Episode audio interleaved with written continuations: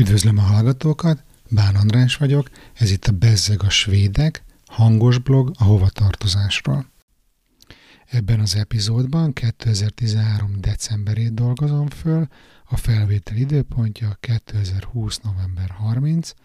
Az első bejegyzés az inkább vizuálisan élvezhető, úgyhogy ha érdekel, akkor menj az adásnaplóban megtalálható linkre, a bejegyzés szíme Nordiska Kompaniet 2013-as karácsonyi kirakat. Az Enko, ami leginkább egy olyan állami áruházba oltott skandináv luxuspláza, hagyományosan nagy hangsúlyt fektet a mára nemzetközi hírűvé vált karácsonyi kirakatának megjelenésére. Íme a 2013-as felhozatal. Hogy egyébként pont tegnap akartunk kimenni megnézni a 2020-as, de nem jött össze, úgyhogy a héten ezt mindenképpen megcsináljuk. A következő bejegyzésem az azt hiszem korábban megjelent a határátkelő blogon, és nagyon-nagyon olvasott volt. Az a címe, hogy a svéd rendszámtábla s annak meseszerű pótlása. Egy szép augusztusi napon a kocsink felé közelítettem, amikor is arra lettem figyelmes, hogy az első rendszámnak hűlt helye. Ínye, gondoltam. Hát valamilyen parkolási balesetben elveszhetett, és még észre se vettem. Csodálkoztam ezen, mert eddig sosem fordult ilyesmi elő a praxisomban, de amikor hátulról is szemrevételeztem a gépjárművet, akkor rá kellett döbbennem, hogy mindkét rendszámot lelopták. Az első dolog, ami eszembe jutott, hogy mennyivel szerencsésebb ez az eset annál, mintha csak a két rendszám heverne az autó hűlt helyén a parkolóban. Aztán nyomban jelentkezett a kelet-európai szorongáshullám, ami a hiányzó rendszám portlásának felszínes gondolatára is majd ledöntött a lábamról. Ha valaki már végig szívott egy ilyen történetet Magyarországon, vagy van róla elképzelése, hogy hogyan zajlik a dolog, akkor kérem szépen, hogy a kommentben ossza meg velünk, addig én elmesélem, hogy Svédországban miként megy ez az egész. Nos, nyilván egyből telefonáltunk a rendőrségre, hogy feljelentést tegyünk. Nem reménykedtem benne, hogy megtalálják, viszont szerettem volna megelőzni azt a kellemetlen pillanatot, amikor felkeresnek mondjuk egy bankrablás gyanúsítottjaként, amit a mi rendszámunkat viselő kocsival követtek el. Továbbá abban is reménykedtem, hogy felokosítanak a bürokrácia útvesztőjében történő lerezés tekintetében. Hetes perc alatt túlestünk a híváson. Kaptunk egy iktatórszámot, és tájékoztattak arról, hogy megrendelik nekünk az új rendszámot, majd kisvártatva küldik postán egy csekk kíséretében, és ennyi. Ha netán eddig, addig is szeretnénk az autóval járni, akkor fáradjunk be bármelyik rendőrkapitányságra, ahol további 180 korona fejében, ez kb. 18 euró, kapunk idéglenes rendszámot, oszt jó napot a viszontlátásra. Fél óra múlva már benn is voltunk a yardon, ahol éppen egy ügyfél sem volt rajtunk kívül. A farmert és pólót viselő ügyintézőnek előadtuk a sinálmunkat, bemondtuk az ügyiretszámot, és boci szemekkel néztünk. Svédes egyszerűséggel nem szaroztak, hanem a helyszínen rajzoltak nekünk egy idéglenes új rendszámot, addig, míg le nem gyártják a véglegest. Én csak pislogtam, pedig már nem először tapasztaltam meg, hogy a svéd bürokrácia végtelenül userbarát, és néha megdöbbentően egyszerű. Zöggenőmentest akartam írni, de azért az sajnos nem jött össze. Teltek múltak a napok, a hetek, majd a hónapok, és nem csak ezzel a rozzant, és én csak ezzel a rozzant játékrendszámmal jártam, a kutya sem szólt semmit a portlással kapcsolatban. Közben megkaptuk a határozatot a rendőrségtől postán, hogy a nyomozást sikertelenül lezárták, meg küldtek csekket is az idéglenes rendszám költségeinek fedezése érdekében. De az új rendszámnak se híre, se hamva. Úgy bő három hónap elteltével azért már csak megemeltük a telefont, hogy most akkor mégis mi van. A rendőrségen nem tudták megmondani, hogy hol került porszem a gépezetbe, de átkapcsoltak a megfelelő hivatalhoz, itt zárójában egy felkiáltója, tehát nem a rendőrségen belül, ahol megtudtuk, hogy valaki elfelejtette megrendelni az új rendszámot. Megnyugtattak, hogy na majd most. Ez egy hétfői napon történt, pénteken már a postaládákban volt az értesítés, hogy megérkezett a cucc. A pöpec csomagolásban még csavarokat is tettek fehér műanyag kupakkal, hogy erre se fájjon a polgár feje. Összefoglalva tehát az ügymenet a következő volt. Egy telefon a rendőrségre, hetes perc. Egy opcionális vizet a rendőrségen az idéglenes rendszámért, 15 perc, egy séta az újra gyártott rendszámért a postára, ami valójában a szupermarketben van, ahová eleve járunk, nyitva minden nap 8-tól 22 óráig, két csekk befizetése az internetbankon keresztül. Kérdezném, hogy ezt hogyan lehet fájdalommentesebben megoldani. Ha még eddig nem derült volna ki rólam, akkor nem csak villamos és metró rajongó vagyok, hanem a rendszámtáblák világa is nagyon durván beszippant. Úgyhogy most a következő bekezdést, ezt ennek szentelem. Svéd rendszámológia az érdeklődőknek és mindenkinek, aki szereti. Amint azt a blogbejegyzésben található képen is látjátok, a magyarhoz hasonlóan itt Svédországban is három betű, három szám a felállás, csak más a betűtípus. Az EU-s kéksáv opcionális, és van amerikai rendszámméret is a sok tengeren túli autó kedvéért. Az 1973 óta érvényben lévő jelenlegi rendszerben semmilyen információt nem hordoz az azonosító. Ma már nem is egymás után jönnek a betűk, miután 2005-ben kifutott az utolsó X-es sorozat, szóval nem lehet megmondani, hogy az AS rendszám 1991-es, míg az MS 2013-as, mint Magyarországon. Teljesen random az ügy, minden leadott rendszámot újrahasznosítanak némi karanténban töltött idő után. Azért egy dolog mégis kódolva van, mégpedig a műszaki vizsga esedékességének ideje. Ha az utolsó számjegy egyes, akkor a, janu- akkor a januárban jár le a vizsga. Ha kettes, akkor februárban, és így tovább. Még mielőtt megkérdeznéd, nulla az december és május, illetve június nincs. Persze akkor is vizsgáztatnak kocsikat, hiszen itt nem egy adott napon jár le a műszaki vizsgája érvényessége, hanem van egy majd négy hónapos időkeret, egy ablak a vizsgáztatásra, ami szintén nagyon ügyfélbarát módon zajlik. Az egyedi rendszámok tekintetében igen szabadra ereszthetjük a fantáziánkat, mert hét karakterig szinte bármit választhatunk. Még a normál rendszámnál nem használt I, Q, V, O, E, Ö betűket is beleszőhetjük az üzenetünkbe, ha nem sajnáljuk, ha nem sajnálunk 6000 koronát ezért a mókáért. Természetesen offenzív szöveget nem engedélyeznek, csak úgy, mint a normál rendszámok esetében, ahol 91 betű kombináció be van tiltva. Például WTC 911, ugye World Trade Center 911, APA, ami APA, az majom, gay, KGB, LSD, sex és, double, és www.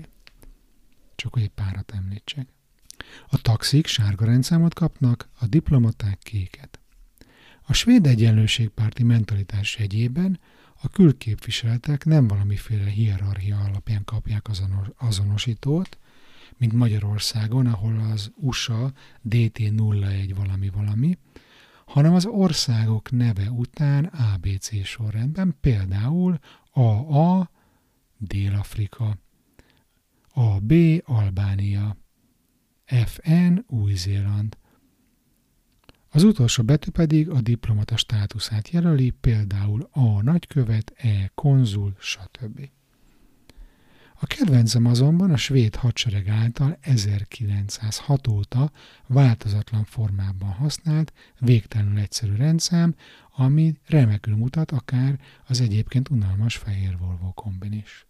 Az egyszerűség mellett az átláthatóság is jellemzi a svéd rendszámszisztémát. A közlekedési felügyelet például kreált egy remek applikációt, melynek segítségével a mobilunkról is elérhetünk rengeteg adatot, bármely tetszőleges autóval kapcsolatban a rendszáma alapján. Az adatbázis azonnal kiköpi az autó technikai paramétereit, alvásszámát, az eddigi tulajdonosok számát, hogy mikor járt le a jelzáloghitel, ha van rajta, hogy importálta a kocsi, vagy svéd forgalomba helyezésű. Megtudhatjuk, hogy mennyi az éves adója a járműnek, mikor esedékes a befizetés, és még számos más információt, ami igen hasznos lehet használt autóvásárlásakor. Ez természetesen mind ingyenes szolgáltatás, de ha kíváncsiak vagyunk például a tulajdonos kilétére is, akkor három korona fejében elküldik nekünk SMS-ben a részleteket. Ez mondjuk 100 forint. Nem csoda, hogy itt nem kell magunkkal hurcolni az egyébként A4-es méretű forgalmi engedélyt, hiszen az semmilyen plusz információt nem hordoz az adatbázis, adatbázishoz képest. A következő bejegyzés egy kék, amin egy Volkswagennek az a rendszáma, hogy autó, nem tudom, hogy emlékeztek-e a Das Auto reklámra, valakinek megért 6000-et ez, 6000 koronát, ez a poén. A következő bejegyzés címe a 2012-es PISA felmérés svéd eredményei magyar szemmel. A 30 plusz éves Svédországban élő magyar rokonok, ismerősök, akik Magyarországon jártak iskolába a 70-es, 80-as években, folyamatosan arról beszélnek, hogy a svéd oktatás színvonala mennyire kritikán aluli. Ezt a tapasztalatot annak köszönhetik, hogy a már Svédországban született gyermekeik által betekintést nyerhettek az itteni viszonyokba.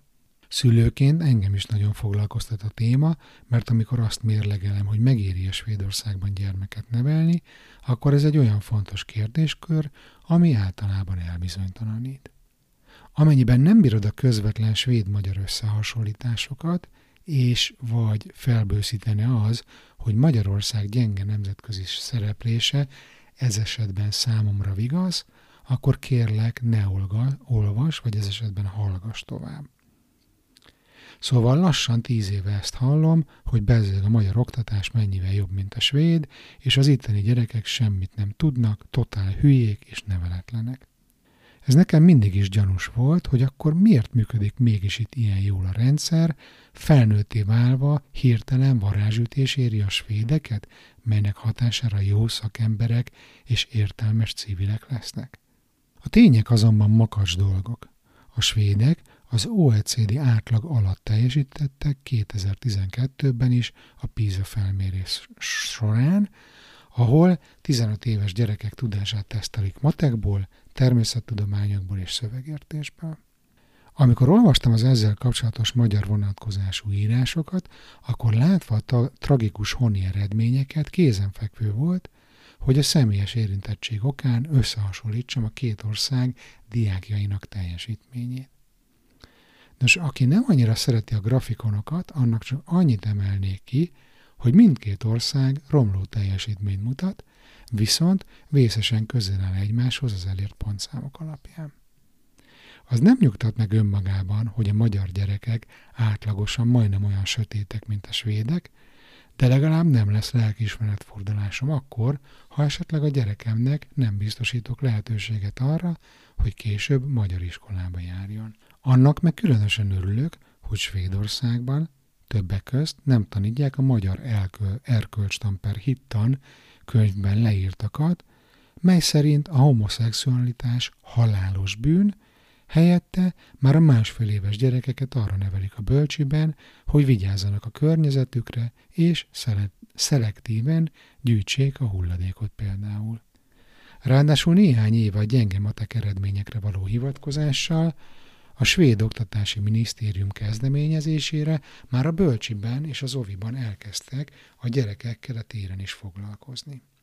A lányomék a legkisebb csoportban számolni tanulnak, ami szerintem ugyan picit korai, de múltkor meglátta a 22 hónapos gyermek az SVT 1 logóját a tévében, és kétszer ut- egymás után határozottan azt állította, hogy ett, ett, ugye magyarul egy. Ezen kívül a térfogat fogalmával ismerkednek, ami főleg edényekből be öntögetős pancsolásban manifestálódik. Azért a szégyen teljes 2012-es PISA felmérés eredményei itt Svédországban is elindították a pártok egymásra mutogatását, de úgy tűnik, hogy beindult egy párbeszéd leginkább.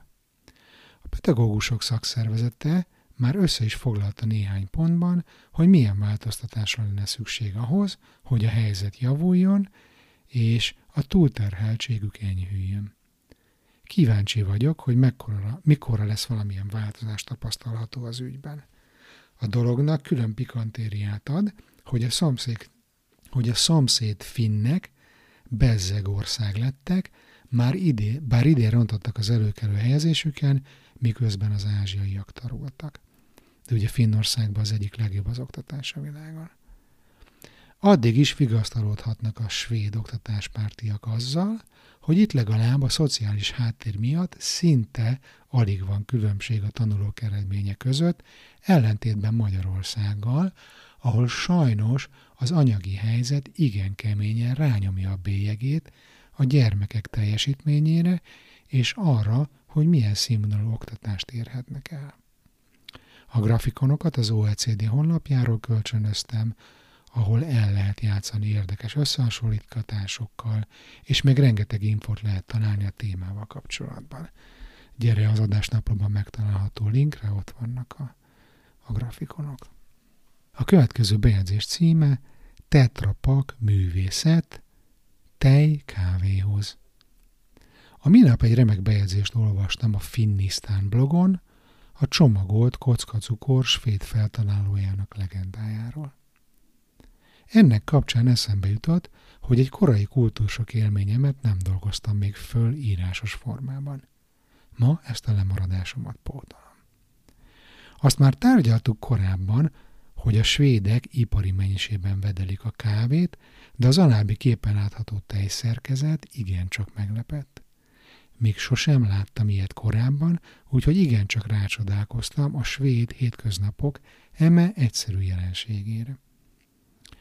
Egy újszülöttnek minden vicc új, ugyebár, ráadásul újpesti vagyok, úgyhogy bocsássék meg nekem, hogy ennyit időzöm egy hétköznapi teljes dobozon.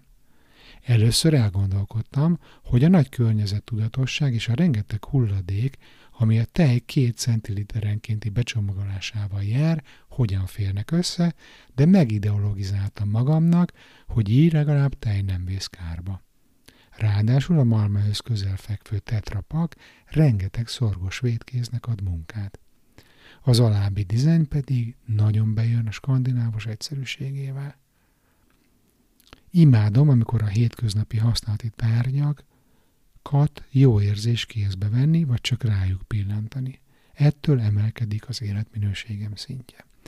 De most matekból, vagy geometriából erre biztos, hogy van egy szó, hogy hogy hívják azt a testet, aminek minden oldala három szög, és van egy, kettő, három, négy oldala, ha jól, jól veszem ki. Na, ilyenben van a kis egy adagos tej csomagolva a kávéhoz. És akkor a december 25-i bejegyzés, vagy 26-ai, a svéd családapák kárpótlása a karácsonyi vásárlás őrületér. Mi tagadás, nem vagyok nagy rajongója karácsony előtti vásárlási kényszernek. Nyilván szeretek örömet okozni valami klassz ajándékkal a szeretteimnek, de sajnos magára a szent ajándékozás örömteli pillanatára és az abból fakadó boldogságérzetre nem tudok gondolni például ezüst vasárnap egy plázában, ahol a kedves vásárlók szinte az életükért küzdve verekszik át magukat a tömegem. A decemberi vásárlás során szerzett háborús sebekre és az abból eredő traumákra azonban van egy csodás gyógyír a fogyasztóknak Svédországban. Nyilván itt is sokan várják a karácsony utáni nagy leárazásokat, ami már 26-án kezdődik, Mellandagsreja úgy hívják, mikor is minden üzlet vasárnapi nyitvatartás szerint operál, tehát december 23-án, viszont a svédek ennél még durvábbak, még tovább mentek az ügyben. Azzal maxolták ki a konzumőrületet, hogy minden műszaki áruház már december 25-én reggel kibaszott 8-kor kinyit, és brutál akciókkal támadja a 23-án a folyószámlákra utalt decemberi fizetéseket, illetve a legyengült bármit megveszek ellenálló képességet. A választott fegyver nem főleg a ledes okos tévé, mobil, laptop, tablet és mosógép porszívó vonalon mozog, de simán alapból bármire adnak, vagy 10% kedvezményt bemelegítésképpen. A kampány 24-én kezdődik, amikor megszórják a postaládákat az összes lánc röplapjával, illetve minden kültéri reklámfelület Media Mart Electroworld, Szíba, Elgigantembe borul, csak hogy tud, mi a dolgod másnap reggel. Azért gondolom, hogy ez a kisgyerekes családapáknak van kitalálva, mert aki az mert ki az az elvetemült, aki képes önként hajnalban kérni karácsony másnapján, hogy elmehessen pénzt költeni. Nekünk a gyermek megoldja a megfelelő alvásciklussal összeegyeztethetetlen ébresztést, úgyhogy nem kell korán neki indulni a túrának. Nos, tegnap megnéztem magamnak én is az akciót, és megdöbbenve tapasztaltam, hogy milyen komoly roham volt már korán reggel. A lett hegyekben álltak, az összes pénztár teljes gőzzel üzemelt. Az évvégi eredményekre biztosan remek hatása van ez a néhány nap, és az itteni kereskedők nem mennek a véletlenre. Az viszont érdekes volt, hogy nem csak apukáknak látszó tárgyak, apukáknak látszó tárgyak voltak ott, hanem rengetegen képesek voltak hajnalban érkezni, nehogy elvigyék előlük a portékát. Szerencsére verekedés azért nem láttam, messze van a svéd néplélek a Black Friday, a Black Friday-en tapasztalható amerikai őrülettől. Köszönöm a figyelmet, és tudjátok, Facebook csoport, feliratkozás, megosztás, iTunes értékelés, meg a szokásos dolgok. Sziasztok!